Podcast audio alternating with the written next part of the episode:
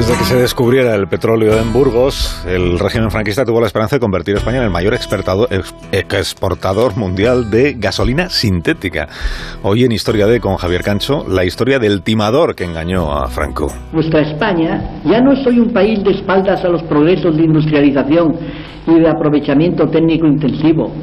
Tenemos puesto el pie en la otra orilla, en la expansión industrial y de la difusión tecnológica. Los suspiros de Franco en la Nueva España eran energéticos. Se trataba de una autarquía. Desde el principio Franco se obsesionó con que el Estado se abasteciera con sus propios recursos. Con el paso de los lustros, Franco quiso construir hasta 27 centrales nucleares en España. Pero al principio de todo, su gran entusiasmo fue la idea planteada por alguien llamado Albert von Philek, un aristócrata que procedía del imperio austrohúngaro. Era un químico que parecía el nuevo Cristóbal Colón, proponiéndole a España la hegemonía en la nueva era del combustible. En el meollo de aquel engaño de magnitudes tragicómicas estuvo involucrado un cuñado el cuñado del caudillo Ramón Serrano Suñer. Es posible que el origen, la matriz, el vórtice del desprestigio del fenómeno cuñadista pueda encontrarse en los hechos que a continuación vamos a recordar. Von llega a España en 1931 y pronto acabó en la cárcel y en aquellos meses de presidio es cuando conoce a Ramón Serrano Suñer, el cuñado de Franco que después llegaría a ministro de Exteriores en los primeros años de la dictadura. Esa conexión con el cuñado le facilitó el acceso al caudillo y ante él von Philek fue capaz de presentar su ceremonia de la confusión con un relato surtido de medias verdades como si de lo que se tratase es de la oportunidad de convertir a España en la mayor potencia petrolífera del mundo. Von Philek prometió producir ingentes cantidades de combustible. Decía poder lograrlo con una mezcla prodigiosa de agua, extractos vegetales y unos ingredientes secretos.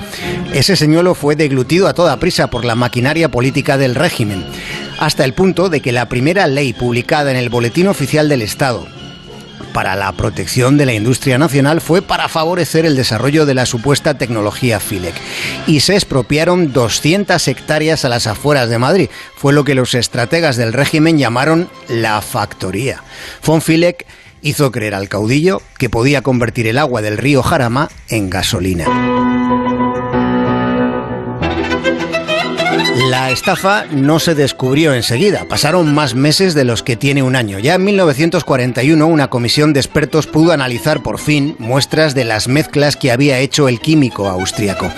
El dictamen prudentemente concluyente, para no abochornar a los de arriba, venía a descartar que aquellos líquidos fueran siquiera algo parecido a combustible. El engaño había sido desvelado, así que el 27 de marzo de 1941, justo cuando cumplía 52 años, Filek regresaba a prisión. La estafa había terminado, no así las inquietudes inventivas con las que Franco esperaba colocar a España en la vanguardia del mundo. Acordémonos del famoso chaleco calefactor. Uno de los mayores inconvenientes con que tropiezan los motoristas en invierno es el de la baja temperatura.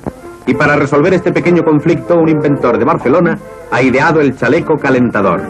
Está confeccionado con material plástico y por su interior, mediante una conducción de goma flexible, puede circular el gas producto de la combustión después de establecerse las debidas conexiones.